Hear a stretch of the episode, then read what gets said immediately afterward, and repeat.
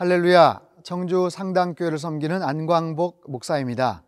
오늘은 거룩하고 복된 주일입니다. 영상으로 예배를 드리시든 아니면 현장에 가서 예배를 드리시든 영과 진리로 주님을 뜨겁게 만나시는 복된 주일 예배 되시기를 주님의 이름으로 축복합니다. 여러분은 개인적으로 어떤 기념일들을 지키고 계십니까? 아마도 대부분 생일이나 결혼 기념일, 그 외에 뭐 회사에서의 창사 몇 주년 아니면 뭐 창립 몇 주년 같은 특별한 날들이 있을 겁니다. 오늘 본문에서 하나님께서는 이스라엘 백성들이 반드시 지켜야 될 그런 절기들에 대해서 우리에게 가르쳐 주고 계십니다. 거기에 담겨져 있는 영적인 의미와 교훈들이 어떠한 것인지를 함께 살펴보도록 하겠습니다. 신명기 16장 1절에서 12절 말씀 함께 살펴보겠습니다.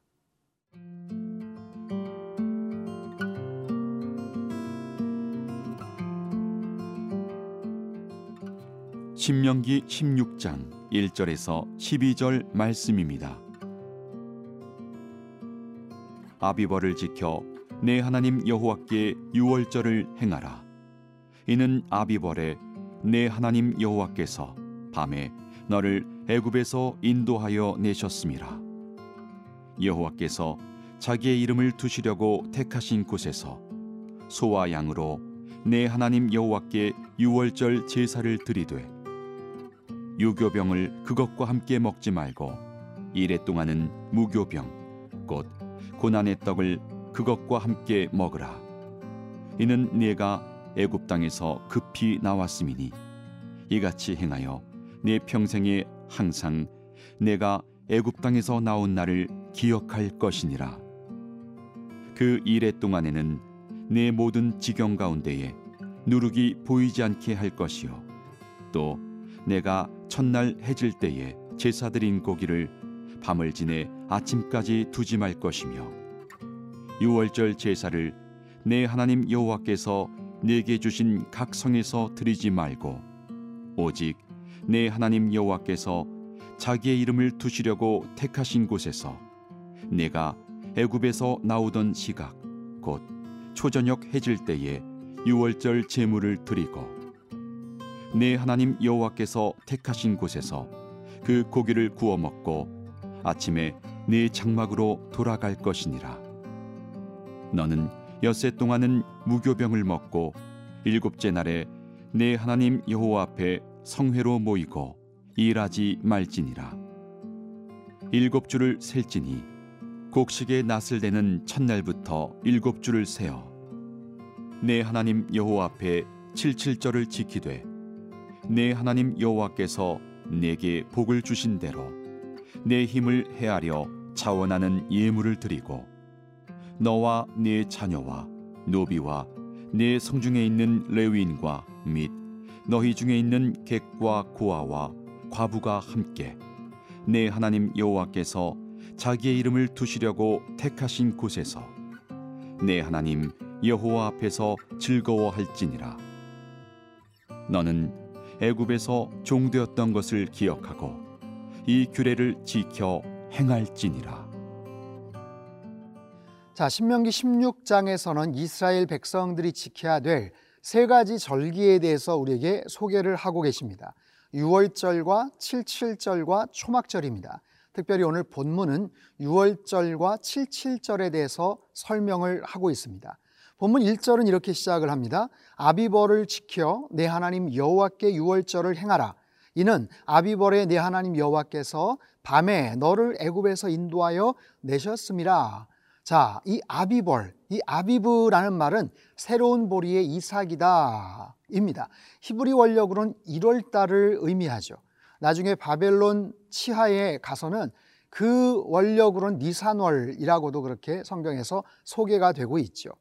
특별히 6월절과 이 무교절, 이것을 혼동을 하거나 이제 혼용을 해서 사용을 하는데 정확하게는 1월 14일서부터 이제 무교절 절기를 포함해서 1월 21일까지의 전체적인 기간 그 기간을 무교절이라고 합니다. 그리고 그 첫날을 유월절이라고 하죠. 그래서 엄격하게 말하면 구분이 돼야 되지만 신약 시대에 와서는 서로 혼용을 하면서 그렇게 사용을 하고 있습니다. 자, 이 유월절은 이스라엘 백성들에게 있어서 이스라엘 역사에 있어서 가장 중요한 그런 영적인 의미가 있는 그런 절기죠. 조금 전에 읽었던 1절에서처럼 여호와께서 밤에 너를 애굽에서 인도하여 내셨다. 출애굽했던 바로 그 사건 그것을 기억하고 기념하라라는 의미에서의 절기예요. 자, 그렇다면 어떻게 지키는가? 2절과 3절에서 소개를 해요. 여호와께서 자기의 이름을 두시려고 택하신 곳에서 소와 양으로 내 하나님 여호와께 유월절 제사를 드리되 유교병을 그것과 함께 먹지 말고 이래 동안은 무교병 곧 고난의 떡을 그것과 함께 먹으라. 자, 그 무교병 이스트가 들어가지 않은 누룩이 들어가지 않은 퍽퍽하고 정말 맛이 없는 그 무교병을 일주일 동안 먹으라는 거예요. 그것을 하나님은 뭐라고 지칭을 하셨냐면 고난의 떡이다라는 거죠. 맛이 없고 정말 입에 당기지도 않는 똑같은 음식을 일주일 동안 먹으니 그게 쉽겠습니까? 하지만 그럼에도 불구하고 그것을 먹으면서 거기에 담겨져 있는 의미들, 과거 이스라엘 조상들이 어떻게 해서 출애굽을 해 나왔는지 그것이 얼마나 힘들고 고통스러웠던 시간들이었는지를 항상 기억하기를 원하셨던 하나님의 의도가 담겨져 있죠. 자, 계속해서 3절을 보면요. 이는 네가 애굽 땅에서 급히 나왔음이니 이같이 행하여 내 평생에 항상 네가 애굽 땅에서 나온 날을 기억할 것이니라. 자, 평생이라는 단어 그리고 항상이라는 단어 이것은 어떤 특정한 날만 잠시 잠깐 그냥 형식적으로 기억하고 그냥 해치우는 하나의 어떤 기념 절기가 아니라 이거는 평생 그리고 항상 기억을 해야 되는 너무너무 소중한 그런 절기다라는 거예요. 이것을 오늘 우리의 삶 속에서 적용을 해본다면 우리가 죄와 어떤 유혹과 여러 가지 욕심 속에 빠져서 세상 속에서 살아가던 우리들을 주님께서 구원해 주신 날, 그래서 세상 속에서 살다가 이제는 하나님의 자녀가 된 날, 이제는 영적인 나의 정체성, 아이덴티티가 바뀐 바로 그날, 그날 항상 기억하고 이제는 변화된 나의 모습으로 하나님 자녀된 그런 모습으로 살아갈 것을 하나님께서는 권면해 주시는 그런 메시지죠. 이 중요한 절기를 너희들이 흩어져 있는 곳에서 아무렇게나 마음대로 내키는 대로 지키는 것이 아니라 5절, 6절, 후반부의 7절도 보면요. 택하신 곳이라는 그런 단어가 나와요. 특정하게 택하신 곳. 이것은 회막을 의미하죠. 이스라엘 백성들이 광야 생활을 할 때 회막 중심으로 그렇게 생활을 했죠. 나중에 이제 가나안 땅에 들어가서 또 그 이후에 왕정 시대 때 성전을 센터로 그렇게 그들이 영적 생활을 해 나갈 때도 흩어져 있는 자기의 거처에서 마음 내키는 대로 지킬 것이 아니라 성전에 모여서 그것을 지키고 하나님 앞에 나아가기를 원하시는 거예요. 자, 요즘 코로나19로 인해서 우리들은 영상 예배가 익숙합니다. 재택 근무, 온라인 수업, 우리의 어떤 편의성, 자기 중심성을 가지고 그런 어떤 시간들 아니면 그런 장소들이 이제는 아주 프리하게 그렇게 이 모든 것들이 통용이 되는 시대이지만 그럼에도 불구하고 어떤 특정한 날, 특정한 장소에 담겨져 있는 그런 의미들을 항상 기억할 것을 권면하고 계세요. 사랑하는 성도 여러분, 우리가 언제 주님으로부터 구원받았는지 그 날을 기억하며 사십시오. 그리고 현재 나는 어떤 모습으로 변화되고 앞으로도 하나님께서 기뻐하시는 그런 삶의 방향을 향해 나아가야 될지 항상 기억하며 하나님 앞에 헌신하며 사시기를 주님의 이름으로 축복합니다.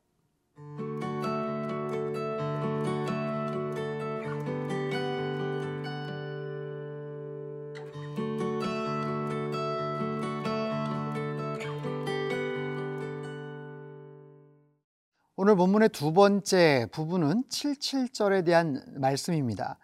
9절 아, 말씀인데요. 일곱 줄을 셀지니 곡식에 낫을 대는 첫날부터 일곱 줄을 세요. 자, 일곱 줄을 카운트한다라는 것은요. 6월절 이후에 7주 후를 의미합니다. 6월절 이후에 7주 후 그래서 77절 또는 오순절 그리고 보리 추수의 의미를 담아서 맥추절 그렇게도 그렇게 불리게 되죠. 자, 어떻게 이 절기를 지키는가? 10절을 보면요. 내 하나님 여호와 앞에 77절을 지키되 내 하나님 여호와께서 내게 복을 주신 대로 내 힘을 헤아려 자원하는 예물을 드리고 자, 추수를 했어요. 밀과 보리의 수확을 거두었죠. 그래서 하나님께서 거두게 하신 대로 수확하시게 한 대로 복을 주신 대로 내 힘을 헤아려 내 힘을 헤아려라는 의미는 충분하게 그리고 아주 넉넉하게 그리고 자원하는 예물 예물은 항상 억지로 하거나 강요적으로 해서는 안 되죠. 자발적으로 자원하는 마음으로 드리되 인색한 마음이 아니라 넉넉하고 풍요로운 그런 마음으로 힘을 헤아려 드리라 라는 바로 그런 의미입니다. 자, 11절. 너와 내 자녀와 노비와 내 성 중에 있는 레위인과 및 너희 중에 있는 객과 고아와 과부와 함께 네 하나님 여호와께서 자기의 이름을 두시려고 택하신 곳에서 내 하나님 여호와 앞에서 즐거워할지니라.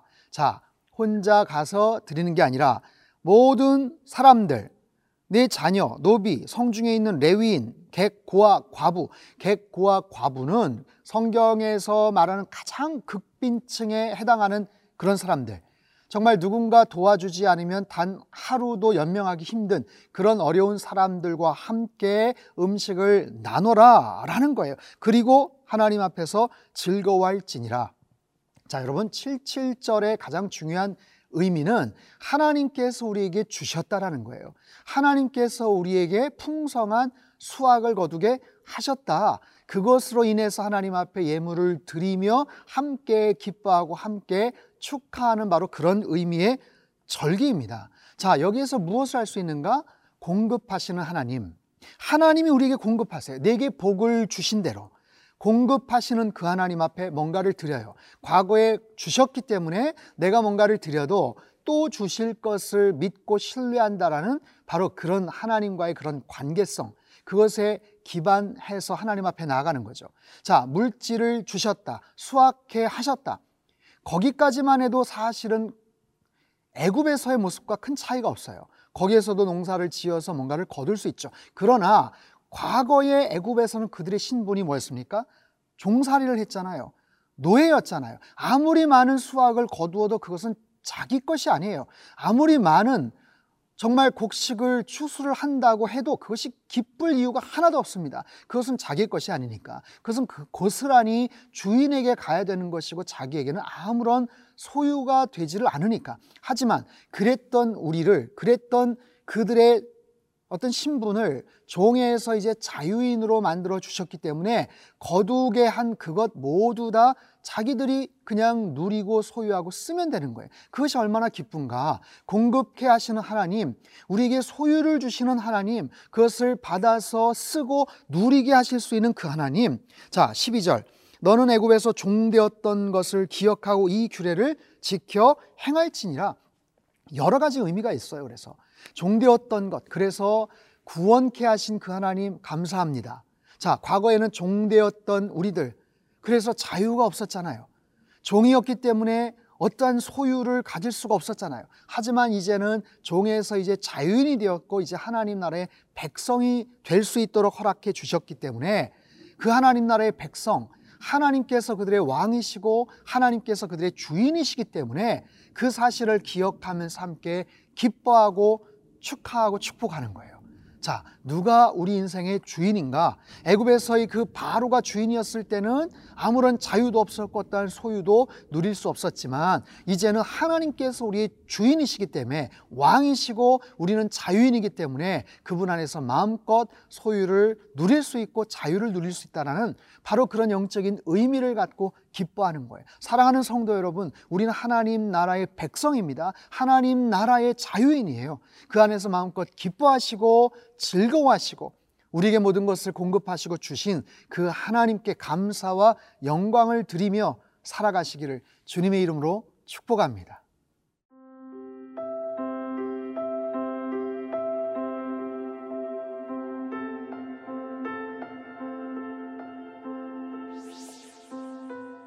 역사의 주권자 되시는 하나님 아버지, 이스라엘 백성들에게 명하신 절기들에 대한 말씀을 묵상하면서 우리의 모든 것의 주인 되심을 깨닫게 해주셔서 감사드립니다.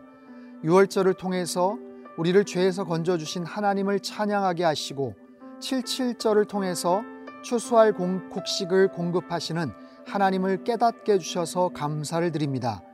날마다 하나님께서 주신 삶의 시간과 공간 속에서 베푸신 그 사랑을 늘 기억하게 하시고 겸손하고도 신실하게 살아가는 거룩한 주의 백성들 되게 축복하여 주시옵소서.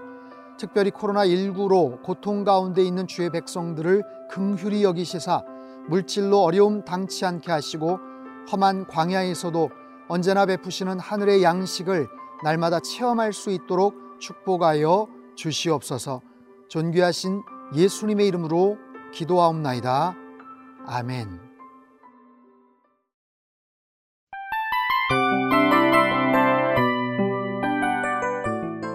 이 프로그램은 청취자 여러분의 소중한 후원으로 제작됩니다.